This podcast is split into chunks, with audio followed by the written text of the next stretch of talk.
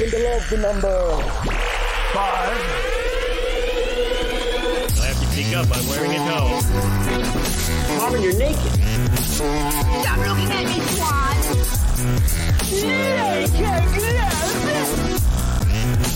You have until the count of five. Welcome to the God Till 5 podcast. My name is Max. His name is Jesse. Enjoy the intro. Jesse always remembers his plugs in his ears and he takes them out when he's wearing his headphones. There yeah, uh, well, there they are. So I'm one of those um, emo kids from the mid 2000s that stretched his ears and then like it's too late now. What can you do about it? So you you, you either just carry on wearing them even though they're not trendy anymore, or you have like take them out and it looks like you got cat's bums as earlobes, right?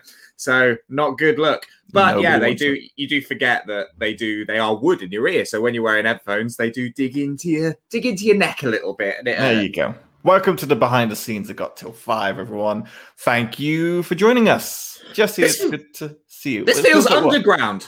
No, because this is because we're on a Friday instead of a Thursday because we've True. both had um, hectic work weeks because uh, I think bank holiday and stuff. Like you know, real life guys, come on, it gets in the way. And um, uh, and it, it's half eight, so it's half an hour later, and there's been no promotion really. But I quite like that. I like that we've snuck in, and I feel like if we do something terrible, no one will know. This is just an old school chat. There's no videos this week. There's no images, any of that nonsense. Just me and Jesse shooting the shit on the top five sitcoms of all time, which is quite a We're tall order. busy. It Yes, is. man. I I don't know if yeah, top five sitcoms of all time. Like that sounds daunting to me now because I don't know if my choices are necessarily that. They're just ones that Oh, no, we're- I we're- like. Clearly in the wrong with our choices. Very much so. Like this is just our list, but we will. There's a lot of honorable mentions because we Yeah, yeah, decided yeah. this an hour ago, and then I went, "Oh shit, there's this one, and then there's this one, and then there's this one." Um, before we get started, I just wanted to let people know that uh, you can pick up some some merch at got till five com, and for our for our viewing listeners, here's our latest design, baby. That is my favorite T-shirt we've done, without a doubt.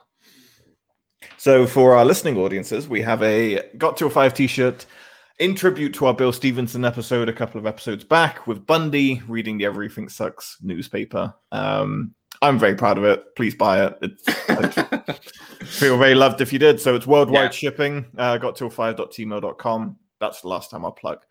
Oh wait, more people It join. is great. Look at it. It. Oh, nice! Okay. Look at that lovely T-shirt. It is a great T-shirt.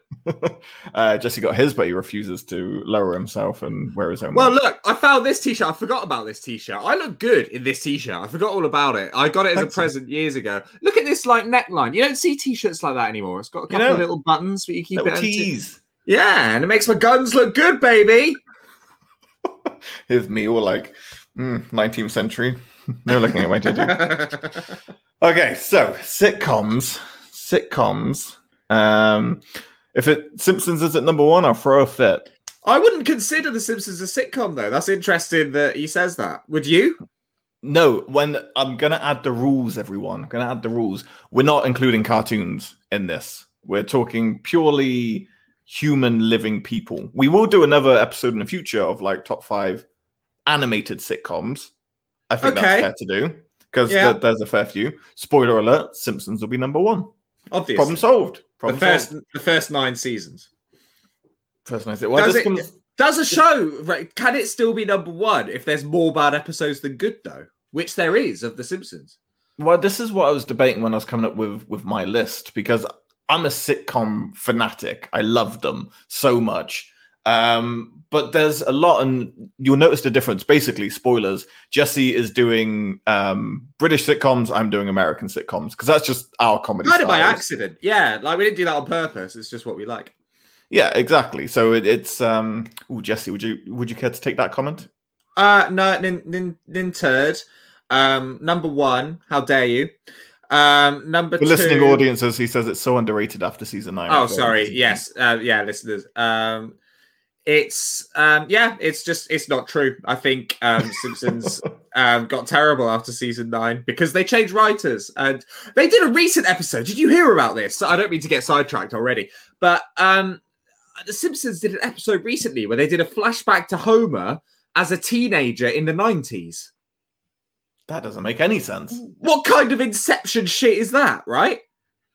Like, because I suppose he is a 40 year old man, right? And he is forever a 40 year old man. So if he's a 40 year old man in today's episode, yes, he would have been a teenager in the 90s.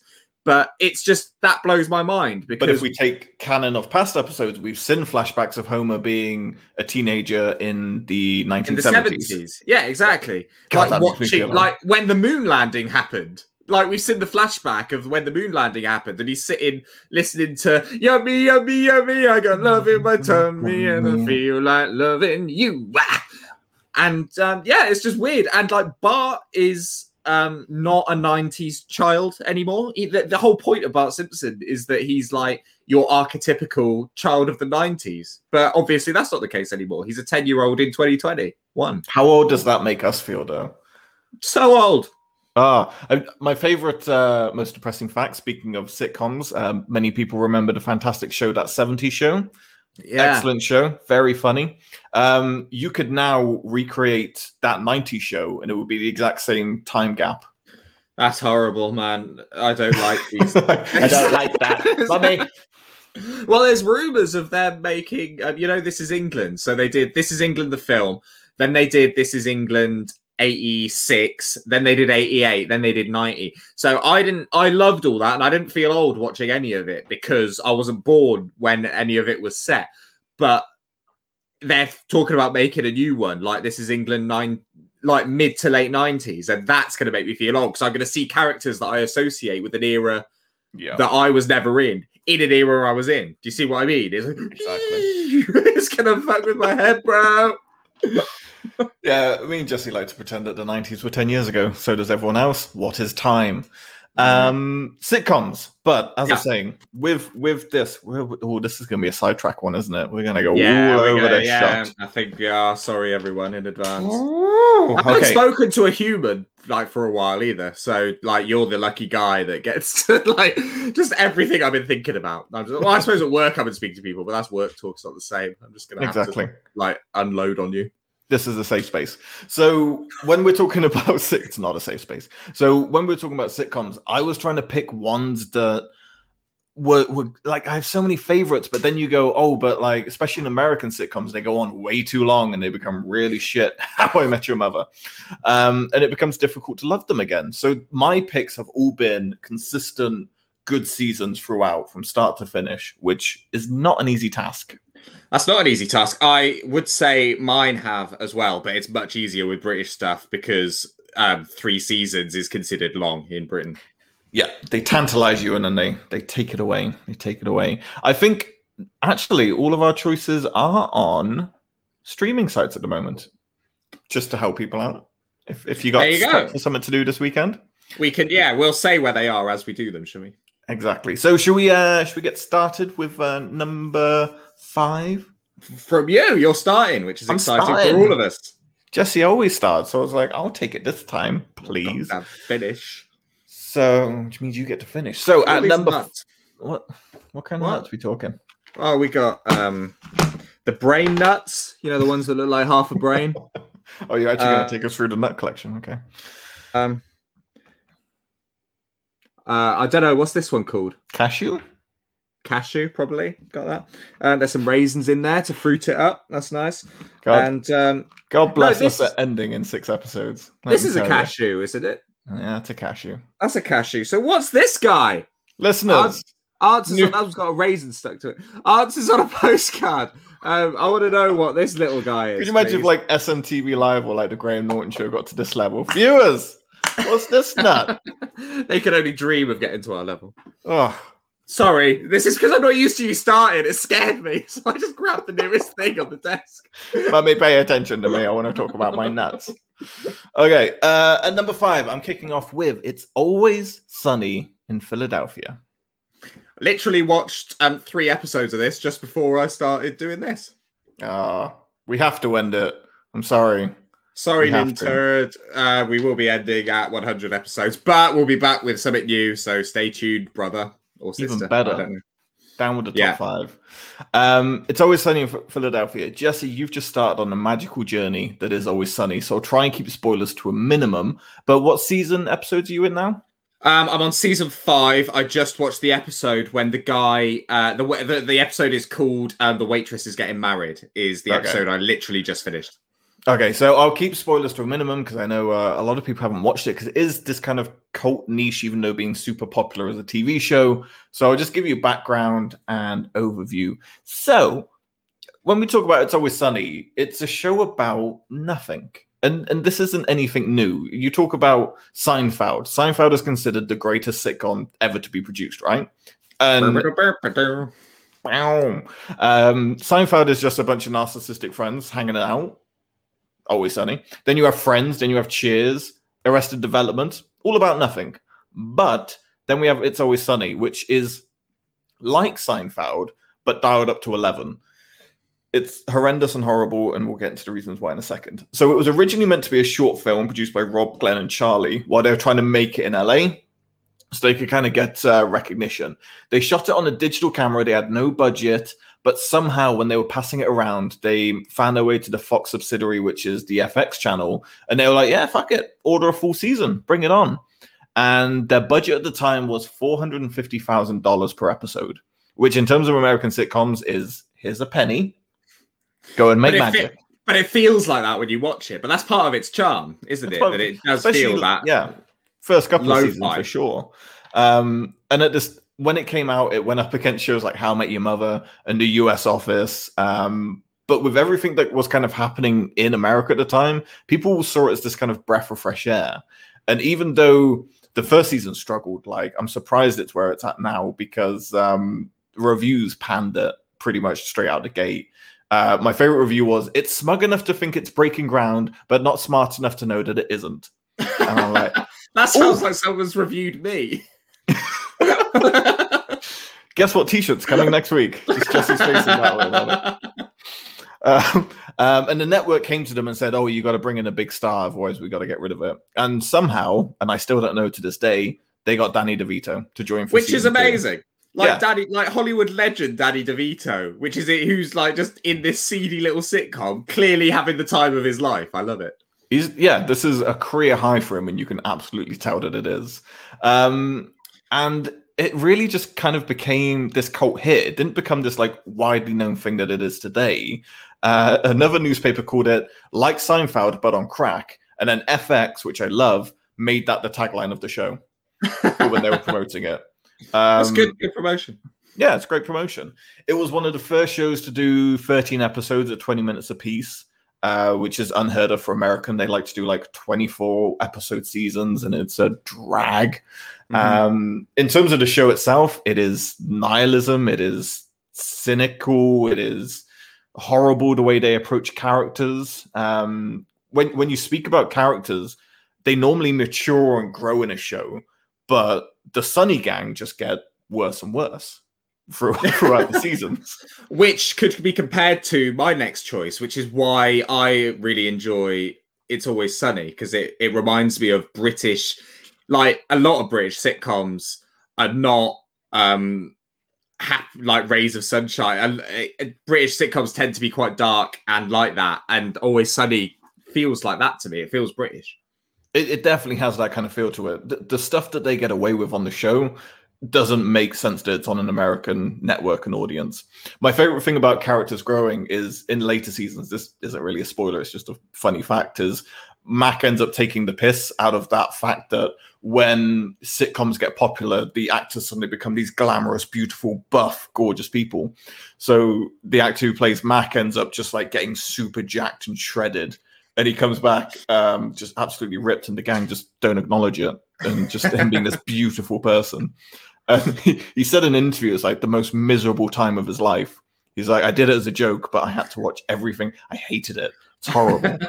So Rob Rob McElhenney is his name, Yeah. um, and he recently bought Wrexham Football Club in England with Ryan Reynolds. With Ryan Reynolds, yeah. both, yeah, so they both bought uh, this football team, and all the like, no one over here knows who Rob McElhenney is. So all the papers were like, um, Wrexham Football Club has been bought by Ryan Reynolds and his friend.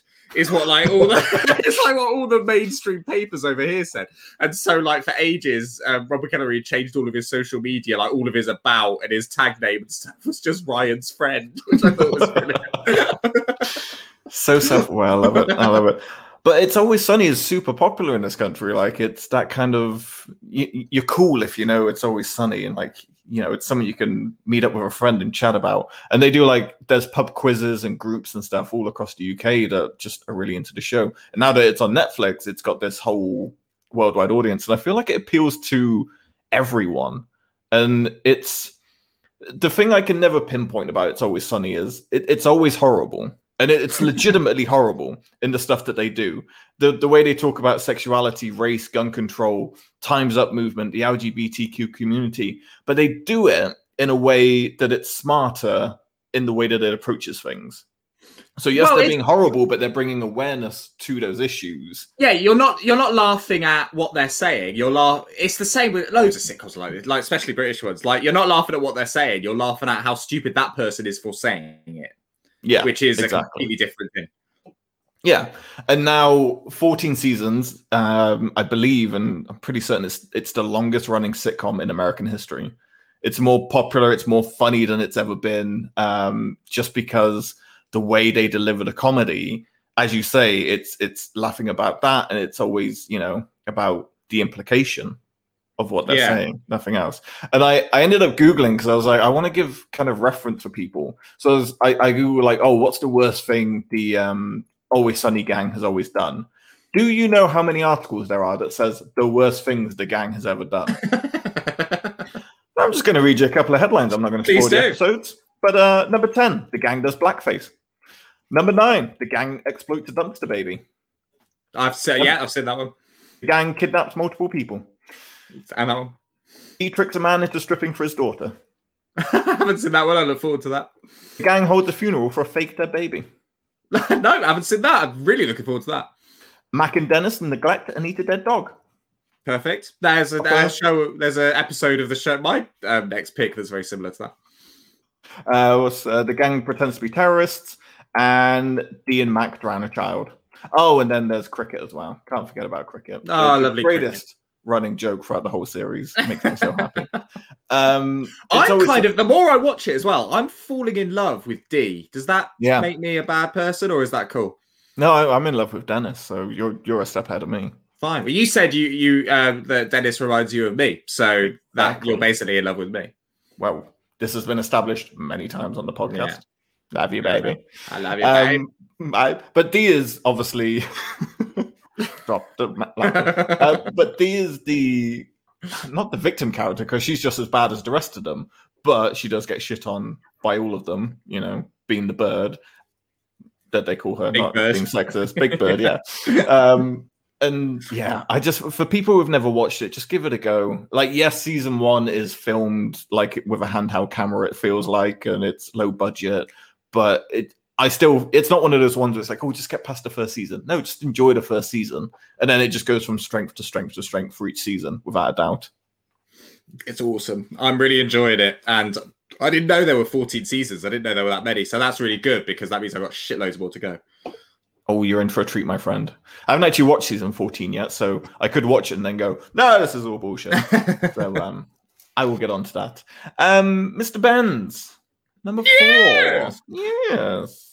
Um, I've got with Peep Show, which um is kind of I don't know, it's one of those shows that you kind of forget how much you love. I guess because they just sort of finished it fairly cold and it was just that was it, and everyone just sort of moved on with their lives. Uh, Peep Show, for anyone who doesn't know, I, I don't know how popular it is in America. Is it popular in America at all? I don't think No so. idea. I guess like maybe Colty. Um, it's um, it reminds me of Always Sunny in that there's no nice characters in it. Like none of the main characters are good people, and um, it's um, based around Mark and Jez who live together in a flat. Mark, um, at least in the beginning, works for um, JLB Credit as a proper office job, but is a bit of a stick in the mud. Um, and Jez is like they met at uni and they're best friends, but they're totally different. Jez is a sort of free loving, um, sort of um, hippie, like thinks of himself as a hippie and like you know likes recreational drugs and doesn't work man and all this shit. But what's really cool about the show, there's nine seasons of it, um, and it's kind of um, and it's all sort of set in real time. So it starts when they're 30-ish, I guess, and ends when they're 40. And just watching them battle, like especially a character like Jez, who I feel like we're a bit like this, like we're clinging on to like sort of you know our youth and stuff, and but eventually we're gonna have to come to terms with the fact that that's not there anymore, and like seeing that from Jez is awesome. But yeah, this show just has crazy um situations like any other sitcom does, but it's all filmed in first person. So imagine, so there's no cameraman. The cameras are basically that they'd be strapped to where your eye line is, and that's how the whole thing's filmed. And you're seeing everything from everyone's point of view, and you can hear their thoughts, or just Mark and Jeremy's thoughts, no one else's thoughts, um, when they're like looking around and receiving things, and that makes the show amazing. Uh, someone on YouTube has done Peep Show without the inner monologues, and it's just the wildest. So, like watching it, how it would be in real life, right? Because you can't Yeah. hear people's thoughts, and it's just it's obviously like those silences are really weird. But it's just ma- mad. Like it just makes the show really surreal. But adding the thoughts just makes the show really relatable. I've never related to bigger assholes in my life because it turns out I'm an asshole. Like the things I think and the things we all think, you like in all these social situations about people, about things, are fucking horrible. And the writers, um, it's written by Jesse Armstrong and Sam Bain, not by David Mitchell and Robert Webb. A lot of people think it is, but it's not. And um, Sam Bain and Jesse Armstrong um, have just done this amazing job of capturing exactly what it's like to be in someone's head. And also, um, you watch another thing with like growing up as well, because I grew up on this show. You start it relating to Jez and you finish it relating as Mark to Mark, I think, Yep. just because you grow up and just become less rock and roll. And um, Olivia Colman, who is a very, very successful actress now, it was her first vehicle. She's like Mark's main love interest through the show. Mhm. Um, it was her sort of big thing. Um, there's a character called Super Hans in it who is absolutely fantastic. Just uh, um, it's so hard to explain, but you, like if you haven't watched it, watch it. Just everyone knows a Super Hans. Everyone knows a Jez. I was about It's to say everyone knows those characters Mm. from from your Dobbies to your Super Hans to who's the over the top boss? Forgotten his name. Oh, Johnson, he's Johnson. amazing. Like yeah, Yeah. everyone knows Johnson. Um, Yeah. and I think that's what's so key about that show because and also when you talk about the first perspective view, I feel like that never gets enough credit because it sounds like such a nauseating idea to watch a show from that perspective, but it's just draws you in immediately and you Yeah. you are just viewing it from from that perspective. Yeah, it's perfect. And um, they, I, I saw a like behind the scenes thing with them, and they were saying that the only time they felt bad about doing that, where because they like really like the realism of it, but they said when you're walking down the street with someone, they tried to do it realistically, but that is the only time they couldn't really do it because in real life, when you're walking down the street with someone, you're not really looking at them, you're looking at where you're going. Yeah. And when in first person on a TV show, that's shit. So there, there is some times when they're walking down the street and they're just looking at each other, which is not like when you see like older films when people are pretending to drive. And you know, do you know what I mean? They're going like that. They're just talking to like the person next to them for ages, and it's like, dude, you need to you need to look at like where you're going. exactly. Um, but that's the only time they really broke the realism of that, and they stuck with it throughout the whole thing. It was awesome. Yeah, definitely. Um, I came to it quite late in terms of um, when I first saw Peep Show was when Jesse was working at the circus and I was living in his flat at the time. So this was what 2012, Early uh, to 2010, I think it was. 2010, Maybe so I was just yeah. completely by myself, nothing to do. Um, and Jesse just had the whole box set. And I'll give it a go. And for people who are into kind of a bingeable TV show, I lost track of days. I just watched all of the seasons, and it feels like with Peep Show, there's so many more seasons than there is. In my head, there's like 20. Yeah, there's only nine, and there's only six episodes a season, so it's um, there's really not all that much, but they do get a lot done. Hi, Cromie, thanks for joining. Hi, man. Sorry, it's a weird day. Um, and um, yeah, peep, just peep show. As I got into it at school, um, which, which is perfect. I'm glad that you got into it afterwards. Have you seen it all? Because there, So when, this is the there, has been more seasons since. There's then. exactly there's there's been like additional ones kind of added after I've seen up to like when Mark has the baby, and then Right. I've seen like bits after that with like, but I've never sat down and like dedicated full watch time. So I'm wondering whether I just start from the beginning again and just do a complete watch through all the way through. You should definitely. It's um, well worth your time, and I believe it's on Netflix. It was last time I checked. Or 4OD for our uh, Oh yeah, it's not called 4OD anymore. No. Um, I was trying to find it on the Xbox yesterday. I was like, where is it? Um, Yeah. and it's I- all four. All four. I remember when my dad first discovered 4OD. He used to run a music shop um, in Tewkesbury, which is a very little town. So when you run a music shop in Tewkesbury, you spend 80%, no, 95% of your day just looking at a computer, just waiting for someone to come in the shop. And he discovered 4OD. So he started watching stuff on that. But in a typical dad fashion, he could never quite remember what it was called and always called it foreplay. So, so like, That's what he told you, Jesse, when you went to his like, yeah. computer. yeah, he was like, "Do you know about foreplay, Dad? I'm not ready for this conversation." But yes, I'm a master. Uh, just doesn't do foreplay. Who are we kidding? No. So, you know, Peep take it all about. um, yeah, the bus home. the bus home. such a such a dirty old man. He always gets a return trip, never a single. Always. A I used to do. Did you remember? I used to do with someone who we shouldn't say names on this because like she hasn't consented to stuff. But do you remember a girl I was seeing who was um, staying in Cheltenham Uni, uh, the halls of residence at Cheltenham Uni at the time, and I lived in Tewkesbury, so there would be many a CD bus journey taken when um, when I was feeling a bit randy. Yep. When he was coming to see me. Oh yeah, no, me. it was- no, it was like, yeah, I'll be with you. I'll be with you in ten, dude. three, He was there three at min- five. He Yeah, was there. you beat me to. Yes. okay. Um, but Peep Show, hundred percent, definitely worth checking out. Um, if you've never seen it, it, it's unique for all other sitcoms. It is hundred percent worth checking out. So, um, for all four, I'm gonna say 4OD again, or check out on Foreplay. Netflix. Four play, check it out on 4Play. Okay. As per usual, we're flying through the early contenders, and then we'll take our sweet time on our number ones. My number three, back to the sweet old US of A, is Brooklyn Nine Nine. Something I've never watched. Now, Nine Nine. So there's a brilliant man in the world called. what is his name? It's like Greg Schultz. Greg Schurtz or Schultz. Oh, the guy that did the American Office. Yeah. As So this Yeah, yeah, yeah. motherfucker And he wrote. He used to write on The Simpsons as well. Wrote on The Simpsons. He's done Brooklyn Nine Nine. He did Parks and Rec. He's done The Good Place. He is the funniest man in the world, apparently, or knows comedy. He's probably boring as fuck, but he knows comedy. Do you know Um, what episode? I'm sure he wrote loads, but um, there's one Simpsons episode in particular he wrote, which um, I really enjoy. Um, he was the head writer on Homer Badman, which is the one when Homer pressures Venus off the babysitter's ass and they have to Sweet, clear his sweet name because they think he's sexual assault. Yeah. Yeah. So he was the head writer on that episode. So he he knows his shit. He knows his shit.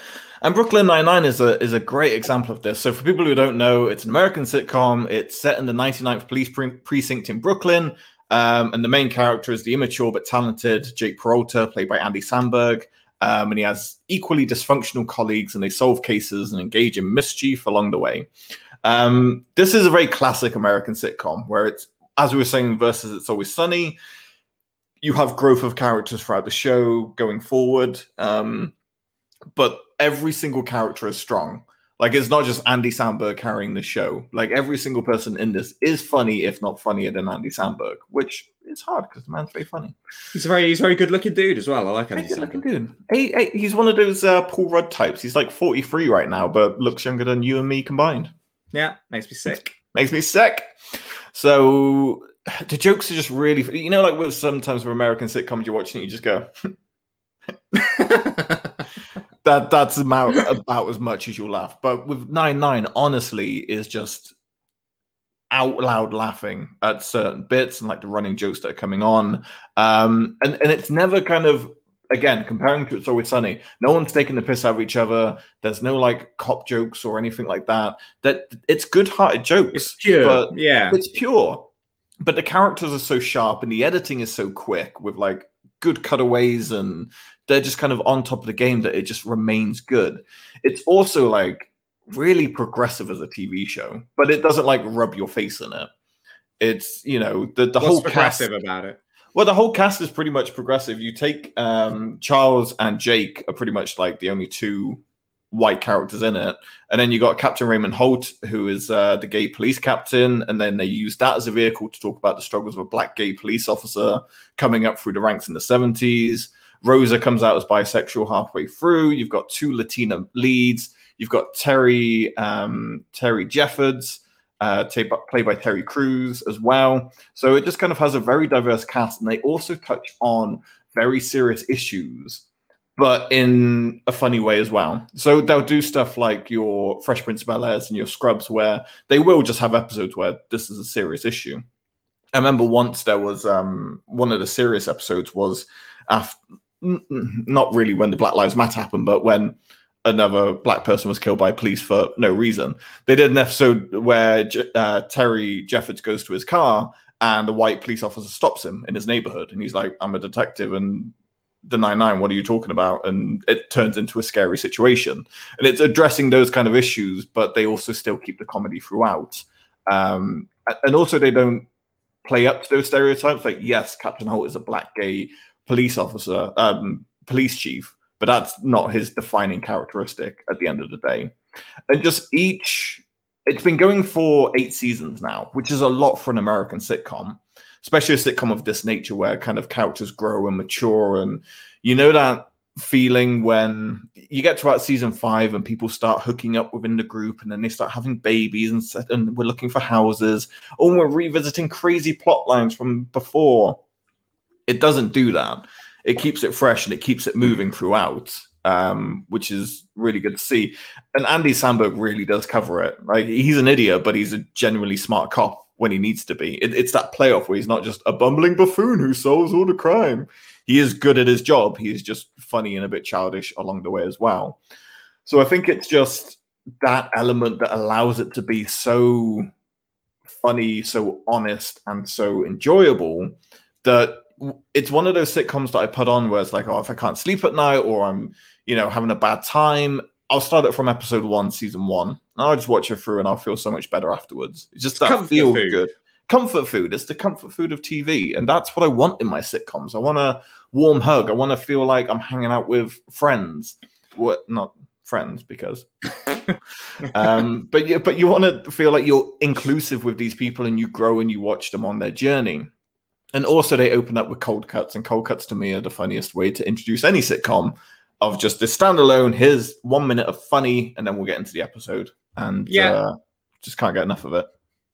Agree, totally agree. I, yeah, like I said, I've never really watched it because I think for that, what's always put me off it is exactly what you like about it, in that it's just good-hearted and there's no like, there's no evil, and I want evil but um, yeah, I, I, I, love that they um, sort of sneak in serious issue. I mean, I can only compare it to Fresh Prince of Bel Air, which I love and I've watched all of. And yeah. like when I was watching that as a kid, and like you said, they sort of suddenly like it's funny and silly, and they suddenly whack you in the face with like something really serious. Like yeah, like um, when Carlton gets mugged and he gets a gun, um, or when his dad shows up, and like those episodes just live in your head. Do you remember when they spend a night in jail? Carlton and Will spend a night in jail. For, I can't even remember why, but um, Phil comes and bails them out and all that. And then there's the sort of lecture that he gives them at the end about being a black man and mm-hmm. how, like, you know, you shouldn't like as a black man, this will happen to you. So you need to work extra hard to make sure you don't get yourself in these situations. But it was such a serious, like, thing. Oh fuck! And the bit when um when Will Smith because he never knew his dad, right? And yeah. um, do you remember when like he has the chat with Uncle Phil at the and they have that they hug it out at the end? What you want me, like, man? Like yeah, yeah, yeah, man, that cuts. Like, and it's cuts. like it's such a yeah, and it's such a goofy show elsewhere, and then they suddenly smack you with that. But I feel like that... why the Fresh Prince in my list, man? It's in my honorables, don't worry. But I feel like sitcoms need to do that because obviously we are not young black males from America. Like we're what? never going to experience. We're, we're never going to experience those issues or really really be exposed to them in all honesty. Um, no, it's important but it's important to but that's why but, they're in these shows exactly. people like us. You, exactly. You have these sitcoms which you know are funny and, and good enjoyment but they bring you into like okay you're enjoying the funny element of this show that deals with like race and all this kind of stuff but here's the other side. It's not all fun and joking living in our mansion in bel air. It's not all fun and games being a, a cop in uh, brooklyn. Here's the other element of it as well and I think that's so important for TV shows to do to kind of walk that line and keep that responsibility that not everything is ha ha funny, no issues whatsoever. Yeah, exactly. I agree. I'll give it a chance for you. Thank you. I, yeah, please do. I, I think you would enjoy it. Um, if you've enjoyed Parks and Rec, if you've enjoyed The Office, The Good Place is a strong honorable mention because that is again four seasons of perfection. And he did it again with Nine Nine. I'm getting a bit sick of Greg with his uh, with his perfect TV show writing. He needs to He he needs to have a flop. And the only reason, and the only reason he got the US office um, is because he had written Ricky Gervais's favorite Simpsons episode. So he was in the run-in Ah. with several other people to take on the US off. And Ricky said, "Oh, he wrote this brilliant Simpsons episode. He definitely gets the job," which is cool. See you in hell, Candy Boys. Oh, I love that episode so much. Rowdy Roddy Peeper. Uh, maybe we should have included Simpsons in this list. we'll do. I like the idea of doing cartoon. Like we should do top five adult comedy or whatever you would call it. Do you know what I mean? Yeah, Like, exactly. Because um, I was going through and stuff like uh, Adventure Time and Rick and Morty and Simpsons, Futurama, all of those were popping up. And I'm like, eh, it's too much. yeah, choice. exactly. Yeah, Archer. That's fucking quality. Archer, The yes, fir- exactly. Yeah, the first the first few seasons of Family Guy before it got awful, and same Mhm. with American Dad. Yeah, exactly. So, uh, yeah, hundred percent. Stay tuned, everyone. We'll be doing top five adult. It sounds weird. sitcoms? The word It does sound the word it? adult in stuff always sounds weird. Welcome to the adult show. Yeah, I don't like it. I don't like it. no. Okay. Um, number two, my good friend. Yeah, sorry about this. Um, so this is um, What a way to start your pick. So sorry, everyone. So League of Gentlemen is one of my favorite TV shows of all time. I'm aware that you don't like it. You've got no interest in it and never have done. Go and Um, out for ten minutes. I think no, don't because No, I I'm think I'm. Uh, like the bear. Uh, but you like Mar- you like Mark Gatiss, right? He's one of the League Yeah. of Gentlemen. Um, he's he obviously went on to co-write and star in Sherlock. Um, he did a fantastic adaptation of Dracula, um, which I guess was like two years ago now, but that still feels fairly recent. Um, uh, Doctor Who, he's involved in, he? Doctor Who's never really been my scene, but I know he's like big in that. Um, Reece Shearsmith and Steve Pemberton um, are two of the. There's actually four um, gentlemen, um, but the fourth, Jeremy Dyson, just writes. He's not an actor, so he doesn't star in it. But um, Reece Shearsmith and Steve Pemberton um, have gone on to make a show called Psychoville after League of Gentlemen and a show called Inside Number Nine, which, if you're sleeping on Inside Number Nine, you need to go and watch that. It's on BBC iPlayer. It's a anthology series.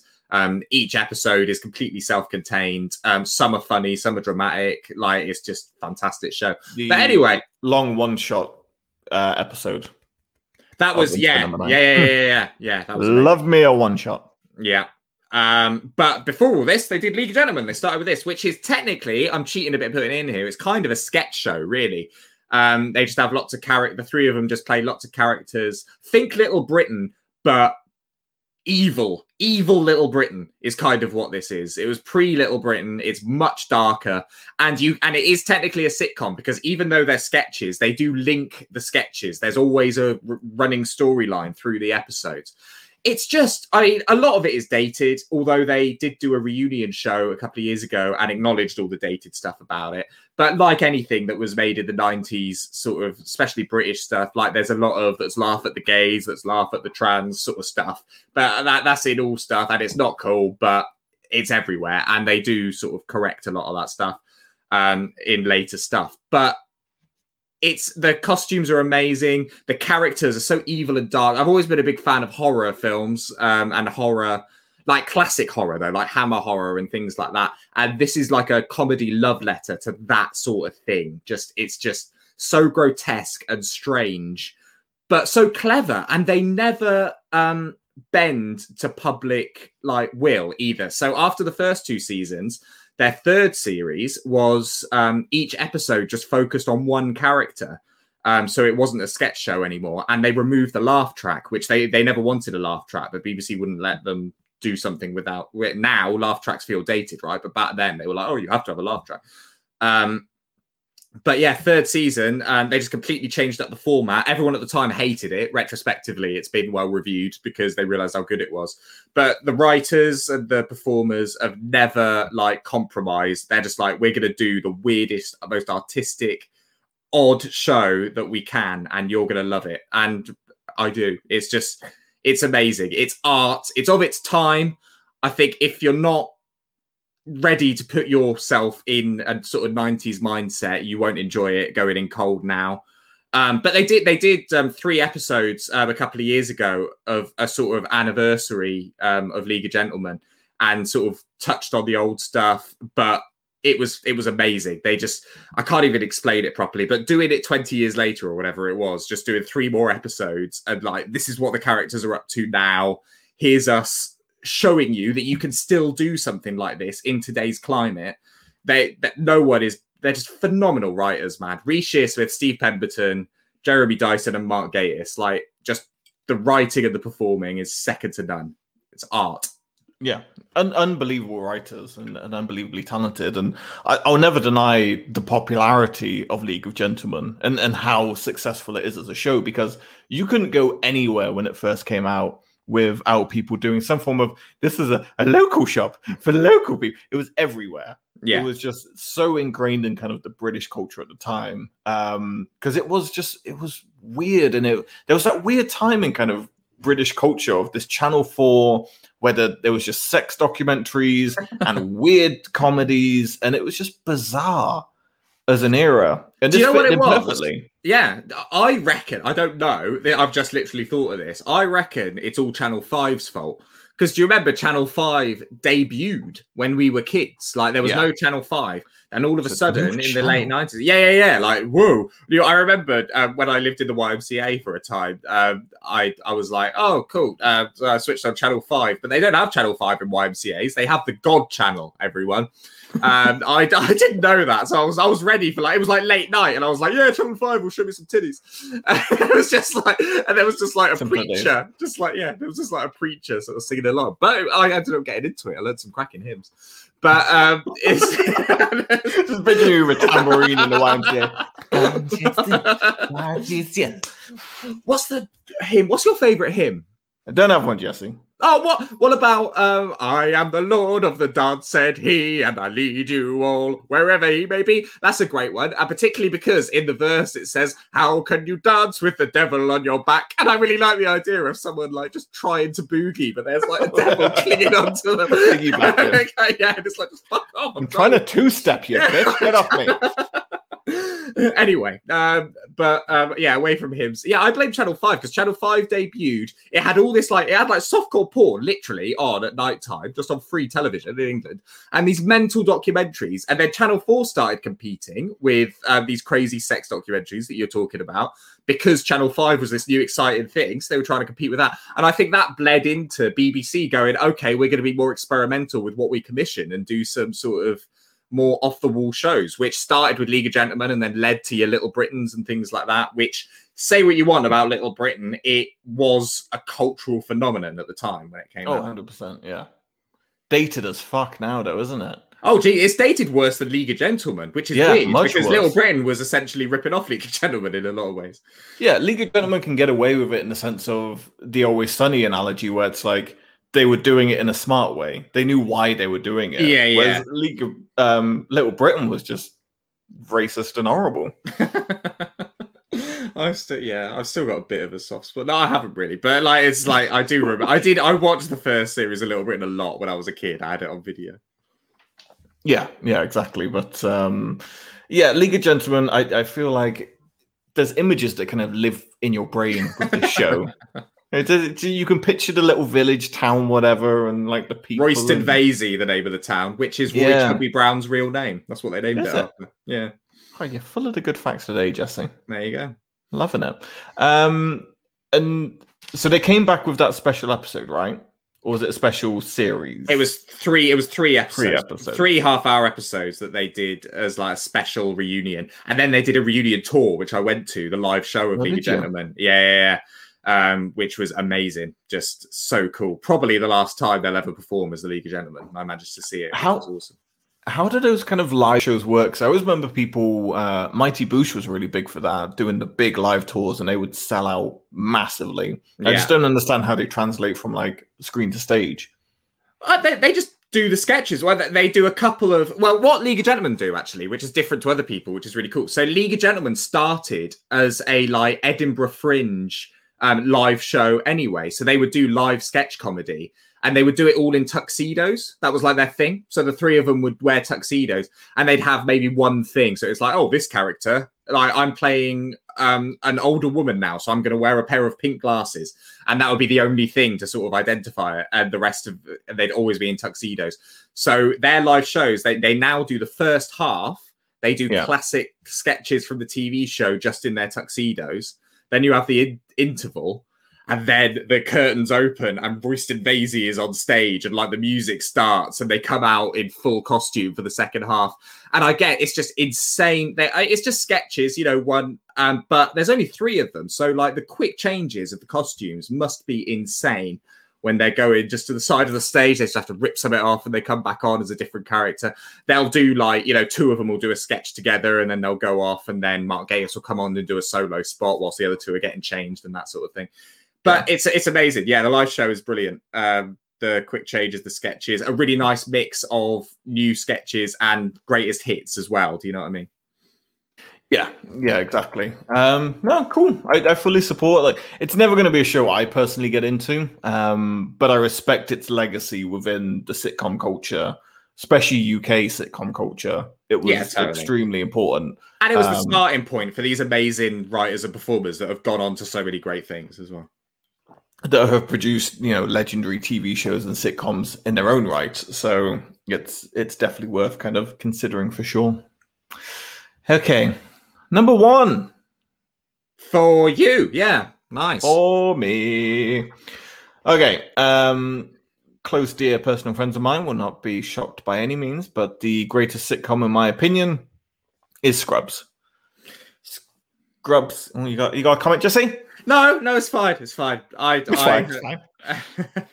you like you like your nice comedy, don't you? You're nicer than you're nicer than I thought. I am, I am, I am. I'm a nicer boy than you.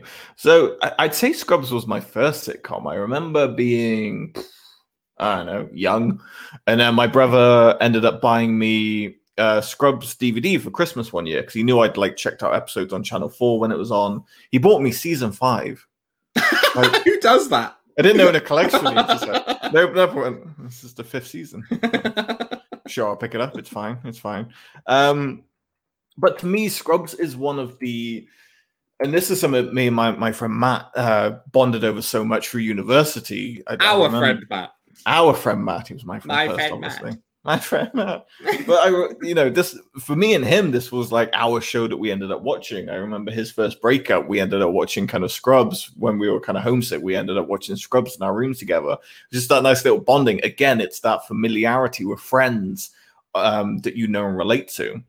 And to me, I don't think Scrubs gets enough credit. It kind of not garnered a bad reputation, I'd say, but everyone just kind of dismisses it as just oh, it's yeah, that Scrubs. You know that that that's that was a show that happened. But in, in terms of how impactful it was, this was the first show that kind of got rid of the laugh track. We talk about you know how unpopular laugh tracks are now. This was one of the first shows that went no, because the problem with laugh tracks is First of all, it shows that a show is not funny because you have to like push people to laugh. Big Bang Theory. Have you ever watched Big Bang Theory without the laugh track? Yes, it it, it makes it's it's even more autistic than it already is. Unbelievably so. So Scrubs did a no laugh track, single camera, which was kind of unprecedented for the time in terms of what they're doing. And then you see this kind of coming in later with shows like The Office and Arrested Development doing this kind of non-laugh track. And I'm so glad that it's died a death that it has. Um, Does Scrubs predate the off the UK office? Um, good question. Actually, when did the UK Office come out? I want to say 2001. Same time as Scrubs, yeah. So we'll have to kind of see who came first. I think. Yeah, maybe I'll, uh, let me just double check that. Yeah. Um, yeah. But again, when we're talking about laugh tracks, laugh tracks take up in real in reality when you watch shows a good four or five minutes of actors pausing for my funny joke, which is lazy. It allows you to write 15 minute scripts of just lazy nothingness, um, which uh, Scrubs got away with. The cast in this show was unbelievably funny, and no kind of major star kicked us off. Even when they got to season two and the show was popular, there was no big actor in this. I guess uh, John C. McGinley, who plays Dr. Cox, is I thought you were going to say example. John Cena then. I was like, what? What was he in this? You couldn't see him; he was in the background. Um, but you had You new people like Zach Braff, who had never acted. This was like his first ever role, and for the first time on network television, they gave a comedy role to to an unknown actor because they wanted to get that impression of a very timid doctor. Because the first season is about him; he's past his starting his internship in the hospital, so they wanted a timid actor who didn't know what they were doing, just like a doctor would. Um, Judy Reyes, extremely funny. Uh, Sarah Chalke, Donald Faison, I guess, is also the next kind of most famous one with stuff like Clueless and being big in the 90s. Um, but overall, it's not a, a show that you look at and go, yep, this is full of uh, major stars that I can get behind. The music track behind every episode is stunning. Um, in terms of all of the bands they got, like a lot of up and coming indie bands and old classics that just really punch scenes in the right way in terms of what they want to deliver. Um, you'd have stuff like Overkill play, um, Keane with Bad Dream, the Scrub song in itself. You can play that at any party, and it's like um, obviously not the same as Fresh Prince, but you play the Scrubs theme song, and people know who it is. That, Bare kind of on Naked. Ladies had a kind of renaissance because of Scrubs, didn't they? I know Exactly, I'm, yeah. I'm a big, I'm a big fan of Barenaked Ladies, uh, the band, um, and and and the objects.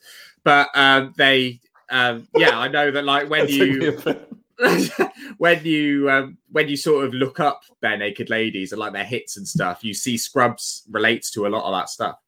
Yeah, exactly. And um, you can go on Spotify right now and just type in like Scrubs playlist, and you could listen to that and just have the best time ever because they just hit after hit after hit.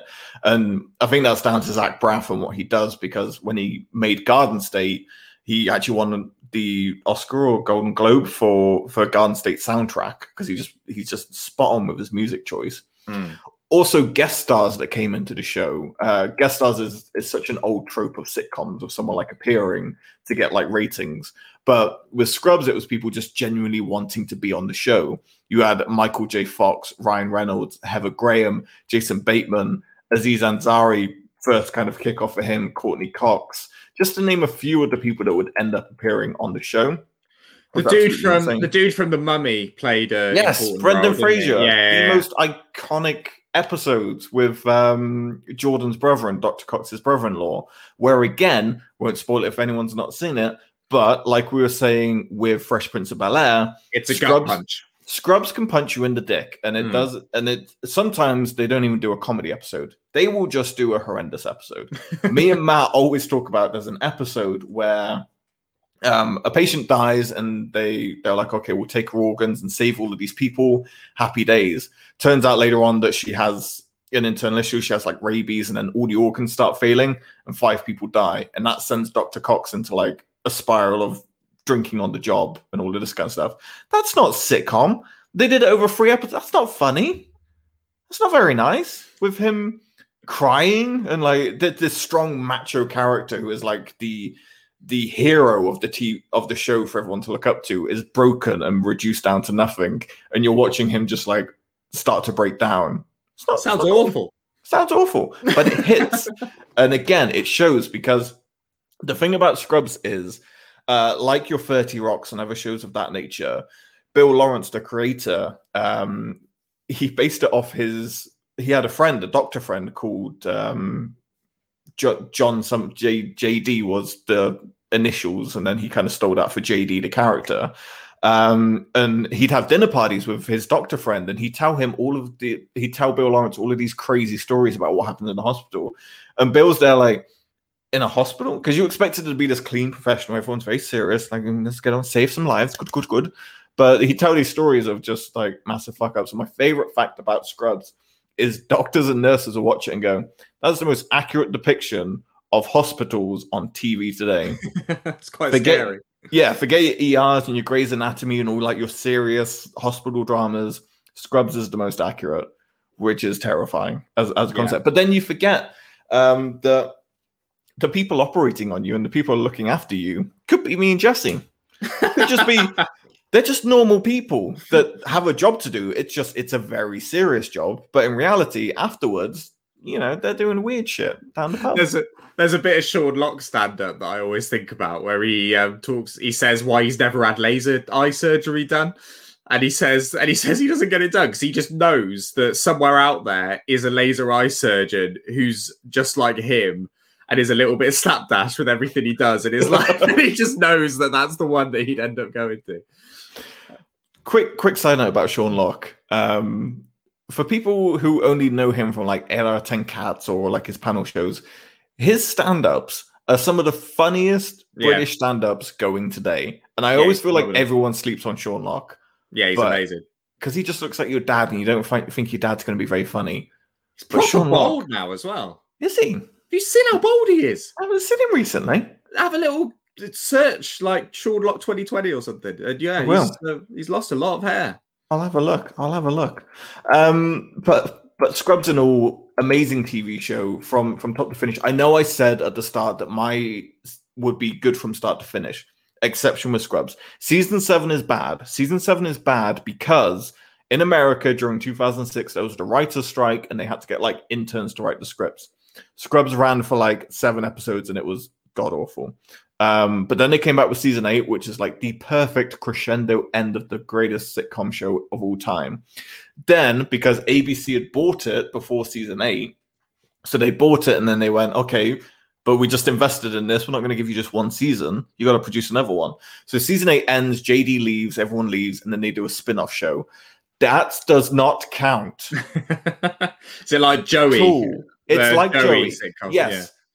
Turk comes back, Cox comes back, but then you have all these interns in a new hospital in a new area. It doesn't count people.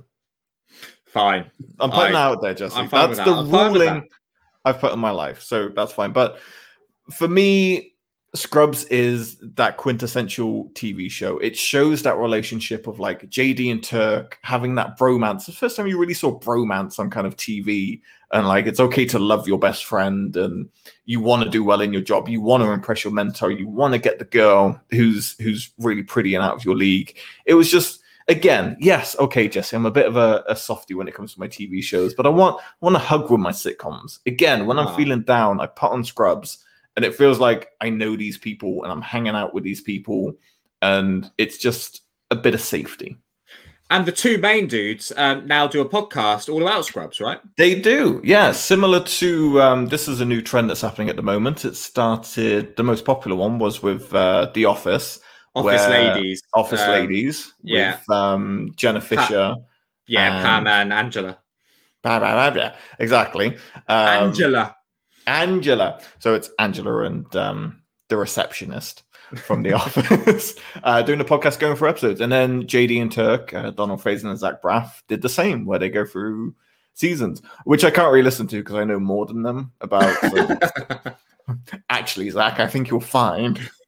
but no, it's really good. I think got till five. Uh, the next podcast that we do is just me and Jesse going back to old episodes and commenting on the process and thoughts of those episodes. That'd be amazing. It's like, dude, I was on crack that week. Ric Flair at number five. What was I thinking? yeah. Oh, that'd be so meta, and like no one would listen. But I, a little bit, a little bit of me wants to do it. A little bit. Uh, yeah, me too. Oh, beautiful. just commentary and shit. so arrogant. Oh, I Uh, didn't tell you. Uh, complete, complete side note. This is nothing to do with anything. Um, last week we did our top five James Bond films, and um, I enjoyed it so much that this week I have read my first ever James Bond novel. Wow. I know. I read Casino Royale um, this week, um, which is the first one, first Bond book. feel? Good. It's the first book I've finished in years. I always pick up books and then just sort of get disinterested and move on. But I've had, I've started and finished Casino Royale, and it was awesome. And I've bought the second one. And I'm probably going to start it tonight. So that's my life. Right in the end. Uh, he did 14, Ian Fleming. Okay. Um, I think it's for well, it's like I think you class it as like 12 and then two books of short stories. Got you. But um, and then there, there's like officially licensed Bond books after that. There's like 40 in total, but all written by other people. Anthony Yeah. Horowitz has done a few, and Oh, nice. um, so there's like people that have been officially licensed by the Fleming estate to write them, but only 14 Fleming written ones, which I plan to go through. I fully agree. I really enjoyed our James Bond episode. Um, Yeah, me too. Worth a listen. Check it out. Yeah, go back, Okay. listen, guys. We've we've been doing some good shit lately, guys. I think you need to appreciate how uh, how much we've been nailing it. But we're straight fire, yo. I mean, uh, there's a T-shirt after one of our episodes, so uh, come on. Yeah, on, there is. Come on, come on, guys. Okay, Jesse's number one is The Office UK, as we were talking about earlier. So uh, controversial. I know a lot of people love uh, the American Office, myself included, but um, the UK Office started it all. Like it was just the beginning. The you were talking about how Scrubs took out the laugh track. The Office did the same thing. Um, can- God, can you imagine the Office with the laugh track? It'd be horrendous. But um, it's obviously you all know the American Office and the sort of mockumentary aspect of it, but the American Office doesn't do that in the same way as the UK Office. There's not one thing that happens in the UK Office where you don't go that this could completely plausibly be a documentary that the BBC have put out and have put out in the past. There's or not necessarily BBC, but like um I don't know if you remember um Channel 4 had a documentary called The Hotel. Do you remember this? Um where it was so the idea was they went to a hotel in wherever Fawlty Towers is set. I've forgotten. Um where's Fawlty Towers set? somewhere in Cornwall, Devony area. Yeah, that, I, Yeah. I can't. Remember. I've blanked. But they went to a hotel there. And, oh, it'll be funny. Let's do a documentary of like set in the same place. And it it is it's real life. The Office. It's that sort of stuff because the owner is an absolute dick, and like everyone's just putting up with him. Um, now there's um there was Educating Essex that Channel Four Yep. did. Do you remember that? And That then they great. did Educating Yorkshire, and they've done Educating Cardiff and Manchester. They're all great but they all have elements of the office. They're all like this unintentional humor that comes through of people who are not used to being filmed being filmed and they're just like oh just act normal and like live your everyday life and do like educated manchester was fucking hilarious the, the um headmaster he was a good looking bloke actually he looked a bit like tom cruise but um he was this a typical headmaster like you know i just want to help the kids and but like every time they were filming any class it would be like he'd suddenly appear like into, into the classroom. Like- and I remember school, like he- the headmaster wouldn't just pop Throw up in any Throw old lesson. Yeah, exactly. He just wouldn't just wander into like any old class. And this headmaster was ever because he knew where the cameras were, right? And he had this sort of, and he obviously wanted to be in the show a lot, so he was finding himself sort of sidling into all these things. And that's what The Office is. It's you got to remember that when this was written, there was nothing like this. There was nothing to compare it to. It it's all filmed in a real office by a camera crew who legitimately did documentaries before. So it's like as authentic as it could possibly be. And it's like just film these scenes, and we've got a boss who in David Brent, played by Ricky Gervais, written by Ricky Gervais and Stephen Merchant as well, this show, I should say. Um, who just has this amazing blind spot. And he's not a bad bloke. We all know a David Brent. He's just um I, I think when cameras are off, he's probably lovely. It's Yeah. just this sort of once the cameras are on, he wants to come across as this rock and roll comedian sort of talented guy. And he's just not that. And I, I heard an interview with Ricky Gervais actually, and he said David Brent's biggest uh, sin is confusing popularity with respect, which is exactly what it is. And he he thinks that to get the respect of everyone, he needs to be the party guy and the popular guy.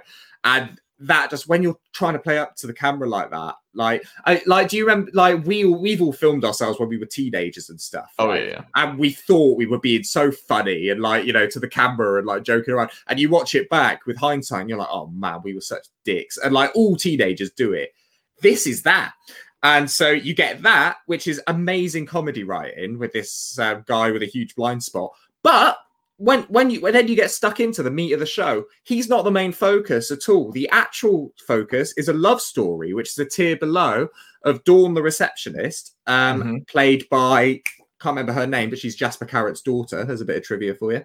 Go. Um, and um, Tim, who is played by Martin Freeman, who has gone on to be a Hobbit and um, a Doctor Watson. So, um, but Tim from The Office um, is this is is us, right? When you're watching it, you like that's the guy that you relate to because you're like, Yeah. this guy's been in this job too long. Um, he's you know like Jim in the American Office is the direct replacement of that but Jim's too good looking. Like I think Martin Freeman was perfect casting for Tim because he's just he just looks normal. Do you know what I mean? Yeah, yeah, and he yeah. and he becomes attractive because he's such a nice, funny guy. And um, he's in love with the receptionist, but she's engaged to a bit of a dick who works in the warehouse, like the American office. And but um, this the way that they play off each other is so perfect, and the fact that writing a show where the characters are all aware they're being filmed, like I know it's been done now, but that must do, doing that for the first time must have been really fucking hard, right? Oh yeah, Like with no frame of reference, that must be really tough. Yeah, especially from an actor's perspective. That I Yeah. am not, but it, it, it's very much yeah. How do you act like a normal human being in a documentary setting for a fake TV show? Yeah, exactly. Boggles the mind. Yeah, it gets a bit inception-y and weird. And you got uh, you got Gareth who's in it as well, um, Yeah. who Dwight was based on in the American Office, but Gareth in um, the English Office is um, a sort of West Country army obsessed. Yeah. Yeah. Um, a- he's part of the territorial army, and he's just so, but takes it so seriously, and um, just gets bullied by Tim. Um, and it's just, it's so, it's just so well done. And then they have the merger. The Swindon branch merges with Slough, so you get these new characters in season two. And then they finish season two on a cold finish. Like so, Tim professes his love for Dawn. Um, in an amazing scene that they really had to fight to get through. So um, Dawn takes um Dawn's moving to America. So before she goes, Tim's like, I have to tell Dawn how I feel. So he takes her into another room. He takes his mic off so that the camera crew, so that we can't hear what he's saying to her, but we know that he's professing his love to her. Complete silence for like 45 seconds. And that was unheard of on television at the time. The, the Yeah. BBC almost didn't let them do it because they were like, people will think that their TVs are broken or something like that because it's completely silent. And he says that she obviously says, "Oh, we can't be together because I'm moving with my fiance." They have a hug, and then he just grabs the mic and then just goes, "Oh, she said no, by the way," to the camera crew, and that's basically the end of the series. And it's like that's cold. That's a cold finish. And Yeah. then a year later, we get the Christmas specials, which was um, two hour-long specials. Um, which were shown one night after the other, which were just perfect. Like they just wrapped everything up um, and it was just per it was perfect. So you get two series, twelve episodes plus the two Christmas specials, perfect length, um, a perfect commentary on what British telly was doing at the time, like we were talking about earlier, yeah, the sort of documentaries that were being made, um, and has obviously gone on to create the American Office. I would say Parks and Rec and um, Modern Family to a degree, because Modern Yeah, Family used the talking huge heads and things. yeah, yeah. yeah. Um, just so much stuff that has come off the back of the UK office that is all good. yeah. The UK office changed the game for for a lot of TV shows w- with the talking heads or just the slight documentary style. It was never ever done before. Not even close. There wasn't even anything they borrowed off. I would say. Uh, Um, Spi- Spinal Tap would be the closest. thing, Spinal I Tap, yeah, this is Spinal exactly. Tap was sort of as a movie. But to do that in a TV show of like weekly, kind of keeping people in- interested, and then when you're talking about, oh, we're just going to do a mockumentary of an office, like that's fair play to the people that kind of greenlight this kind of stuff. It's, it's Yeah, just how- always so great. how do you push that through? Yeah. It's- And then that that as you say that end thing, and I always like the comparison of the American Office as well because I feel like they do it well with Jim and Pam. We, we've spoken in the previous episodes before about how um, the US Office season one they stuck way too closely, but then they evolved and and they take obviously a lot the Jim and the Pam storyline, a lot of their key moments takes from um, the Dawn and Tim era of uh, The Office, but just with that slight American romanticized twist a little bit. But Yeah, the British, the British style of doing it was just so much more brutal. Like there, there was no fancy colors. There was no nice. It like no, it was real. they filmed it like you were working in an office. Yeah, well, it and was a it was real great. working office. Yeah, Um, you're in uh, this is Slough. one and reason- there. this is one reason that I reckon they, they reckon it got greenlit when you hear Ricky Gervais, Stephen Merchant interview. They're like, well, it was low risk. Like it, it costs 50p to make. Do you know what I mean? Like all, all these actors actors, are un- basically. Yeah, yeah, all these actors are unknowns as well. So they're not on big wages. they have to be unknowns by definition because it would completely take you out of the mockumentary thing if you're seeing an actor that you know from something else, right? yeah. So they're all unknowns. They're uh, it's just in a real office, uh, just two cameras, something like that, and that's it. That's all you need. Yeah, I like that not acknowledgement at the end, as you say, with the mic off and stuff. And the US office didn't do this until the final season, where Pam kind of has that thing with the boom operator. Yeah, yeah. That was the first time that they properly really acknowledged like there are people filming this. Um, that and- was and I- weird. That was weird, but I it like felt that like about- they left it too long to do that. Do you know what I exactly. mean? That's exactly the point I was going to make. It was like the UK office because it was so short and condensed. It was like you still remembered that there was Yeah. still a, a film crew, but then the final season or the final episode of The Office was just then. Oh, we're going to debut the movie that we've been filming, and then you go, oh yeah, for ten years they've been filming a documentary movie, which would never happen. You'd never film a documentary for 10 years. You'd be in there for two weeks and then you'd be gone. Um, but yeah, that's that's one of my favorite things about the UK office is that kind of condensed timeline of like it would be, say for example, oh, we're hiring a film crew to come in and just like film us for like some kind of promotional package. They're going to be here for a couple of weeks. Boom. That's what the UK office felt like for sure. Yeah, exactly. Which completely explains David Brent's attitude of this is my chance to get famous, which is why And he get out of it, he yeah. as well. Yeah, exactly. But yeah, and the importance of the the David Brent character as well. Um, he was the lead role in in a sense. I know obviously other people ended up becoming more important, but David Brent was the anchor of the show. But so unlikable, such a prick. I don't terms of- know. I, I would disagree with that. I don't think he's a prick. He's not he's a prick, but like a twit. he's a twit. But if you had him as a boss, you'd be like, "Fuck, he's he's in again."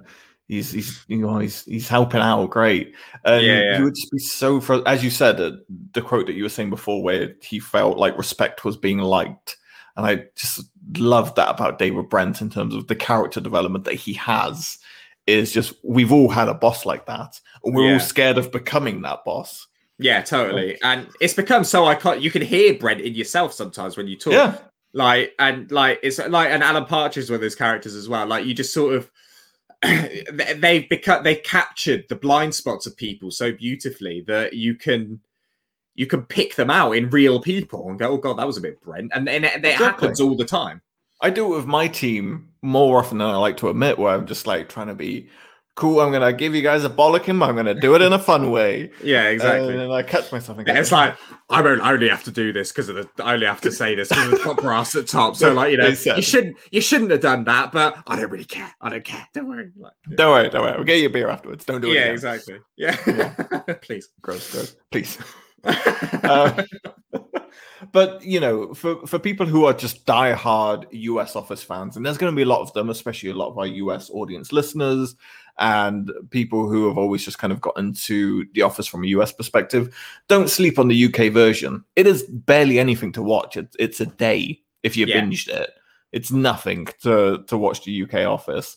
Um, just watch it because the nuances of the comedy are so different to the US. The characters you'll recognize them, but they're just a little little bit more complex in the way they do stuff.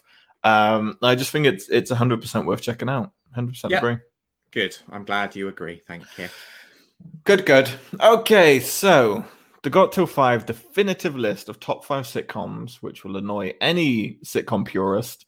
Number five, It's Always Sunny in Philadelphia. Check it out. You won't be disappointed. Then we had The Peep Show from uh, Dear Jez. I always get worried that we do end up turning into uh, a bit of Jez and Jez and Mark. Mark. But who's who? Well, I think feel like we flip flop between each other. it depends on the day, doesn't it? Yeah, we hold on to the hope. There's so many days I'm like, oh, piss off, Jesse. Alex Scrivens um, always thinks that I'm like Jez from Peeps. You just are like like Jez. just the way I I think she, she basically said the way I try and justify the evil things I do is what That's. That's that's the thing. And then sometimes I like Mark, where I'm just like, I just want to read a bit of a history book and just hide away from the yeah, world. just really, yeah, I don't want a party. It's like, yeah, the like new new Labour exists for a reason. Hundred percent. Um, number three, Brooklyn Nine Nine, lovely American sitcom where you fall in love with the characters. League of Gentlemen for a little bit of strange, a little bit of horror, a little bit of weird. That's what we like to see. Uh, Scrubs for just down to earth medical drama, the most factual one you'll see, but funny as fuck. And then The Office for audio reasons that we listed. So that's our five Jesse honorable mentions before we let the yeah, we should go. rattle off some honourable mentions. Um, the Inbetweeners jumps in my head straight away. Definitely. Um, I love the Inbetweeners.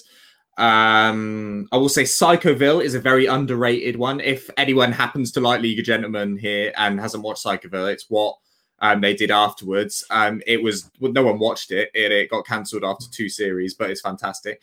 Um, what else do I like? I, I'm Alan Partridge. I don't know why I didn't think about that. I know you're not the biggest Partridge fan, but I, Uh-huh. I, I fucking love I'm Alan Partridge. Um, it's just genius. There's no point going into detail on that now, but it's just incredible.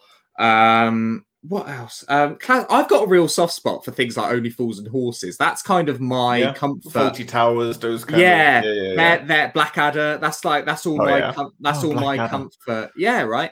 This Um, list is impossible, by the way. Like, sorry everyone, this isn't definitive. This is just like our favorites at the moment. But yeah, Blackadder, fuck now. But these are things I can. I mean, I can kind of. I feel like um, people who haven't seen them won't enjoy them now because they're of their time as well. But I watched them when I was a kid, and it gives me that warm and fuzzies when I watch them. I feel like Blackadder's the exception to that rule. Only Fools and Horses, Fawlty Towers, I kind of get because it's just a lot of you know yelling and crazy stuff happening. But Blackadder, I think, is still funny, especially Yeah, the World forth. War Two. Yeah, it goes World. War Yeah, One. yeah. Yeah, um, is yeah, that's a timeless series to be fair. But the other Yeah. three series, I think, um, were funny in their day, but um, not. But then you talk about a Um, lot, a lot of those ones like the young ones and Bottom. Those still like crack me up to no end. Like those are the shows that I'd end up watching as a kid and stuff, and they absolutely kill me. yeah, they are good. I like that you just woofed in tribute to Lord Flashheart there as well. always, always. my favorite. I think that's my favorite quote in any of Blackadder when he um, Lord Flash crashes um, into their trench. And um, he says, "Oh, mind if I use your phone? If word gets out that Flash is dead, two hundred women have killed themselves. Wouldn't want them on my conscience. Not when they could be on my face." and then he just grabs, grabs it's an amazing line. so good, so good. Um, for me, uh, uh, English one that I wanted to mention, but obviously it's um, been brought back and it's kind of sullied its legacy is Red Dwarf. Red Dwarf is what I grew up on. Um, as a kid, my, my I always remember this memory of like nine o'clock. My family would lock themselves in a room watching Red Dwarf, and I'd have to wait outside until it was done. you lived such a. Such And I was just, I was so annoyed because I wanted to see this TV show, and then eventually they were like, "Oh, just come in, just come and sit down." And then because of that, it was the funniest show I've ever, I'd ever seen in my life. My mum used to buy me like the VHSs. I had like a collection. She'd get me like the collection of Red Dwarf. These were like for 15, 12, 15. I have the VHSs, and I would just like watch them. Then and, and then I'd what I've been watching them recently on Netflix, and I'm just like, this is terrible. this is not fit for my eyes. It's awful. So, um, so you know the Watson Hall, right? In Yes. Tewkesbury. For anyone who doesn't know, the Watson Hall is this um, s- smallish hall in um, my hometown. Um, I played my first gig there. There's like little sort of community things happen That's there. wrestling shows. Yeah. There's- yeah, yeah, yeah, but all like fairly little community things. Craig Charles is doing a DJ set there in a couple of months. We're going. I know we are. the, Craig Charles, the Craig Charles Funk and Soul Show. So he does a, um, a radio, radio show. Six too, right, music, yeah. It's really good. Um, yeah, it might be two, not six. Um, but yeah, but he, he's he's going coming there for a DJ set. How wicked is that going to be? You know what? Like the, the thing with COVID and lockdown is just like any event, no matter how weird it is, I'm just like, we're going. yeah, we're doing it. Hey, okay, what's if it's on a Wednesday? I'm skipping work. yeah, well Um, into that. So yeah, absolutely adore Red Dwarf. I feel like the original eight series are just peak British comedy, uh, in my opinion. That's um Cheers. Nice. We're talking older stuff. Cheers and Frasier. I bought um, your cheers.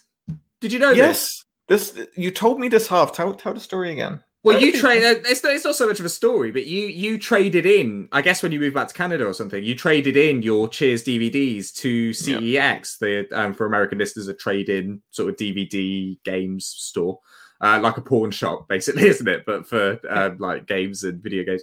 And um, you traded in your DVDs, and me not knowing that they were yours because I'd watched them with you at your flat, and then I, I was just in there, and I was like, that's because that's not the sort of thing that just pops up in like Yeah, secondhand stores. Do you know what I mean? And I was like, holy shit! Like the same seasons that Max owns are here on um, in CS. That's amazing. So I bought them all. I've still got them downstairs, and um, they're uh, yeah. So they were yours once, and I bought them. Didn't I, which makes me think that we've got a connection.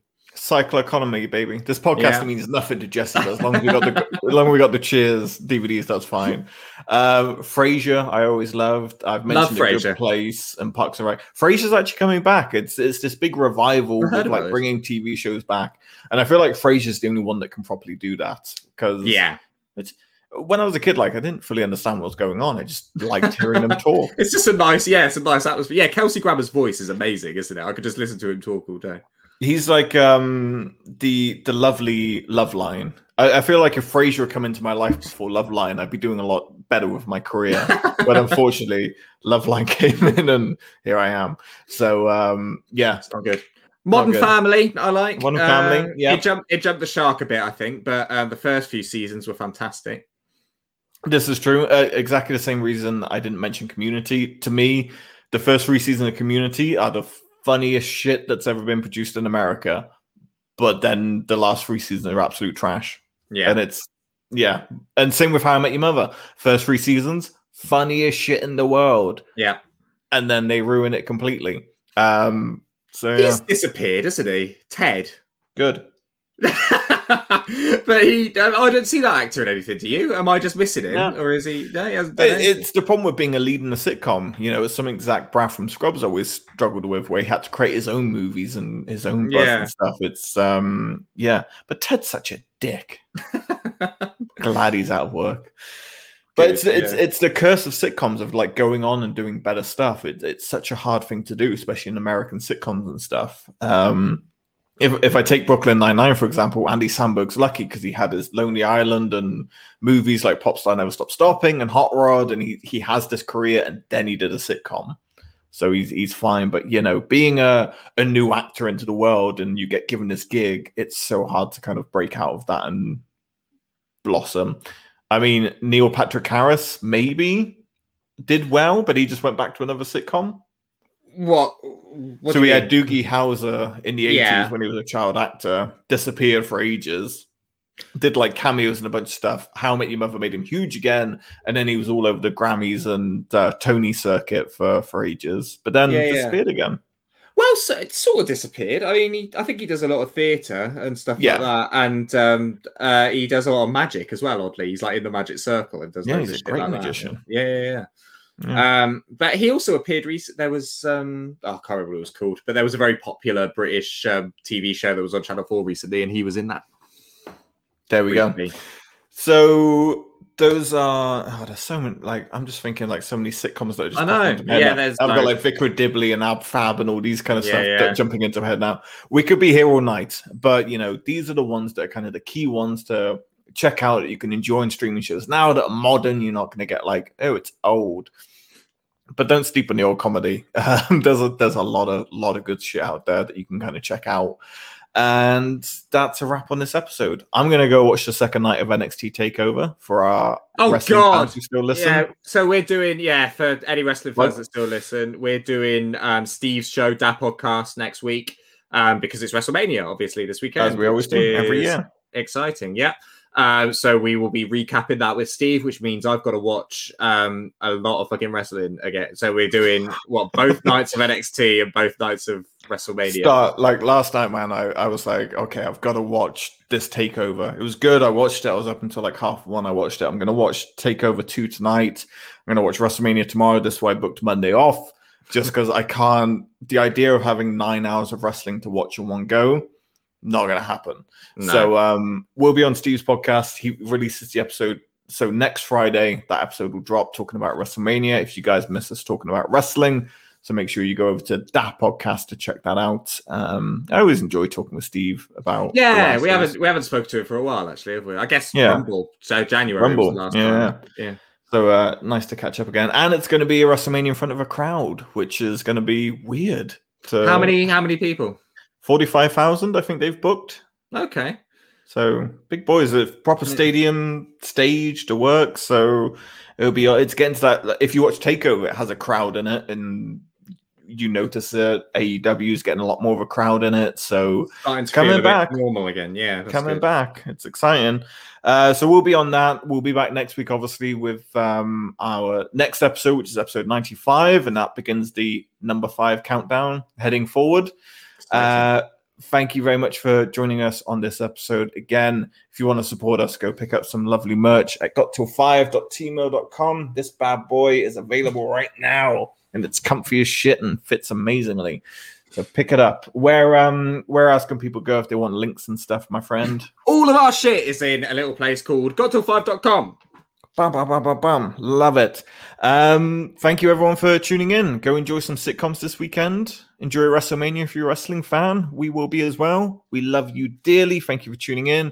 Jesse, my darling, love you forever. Always. Goodbye and good night. Bye. Bye.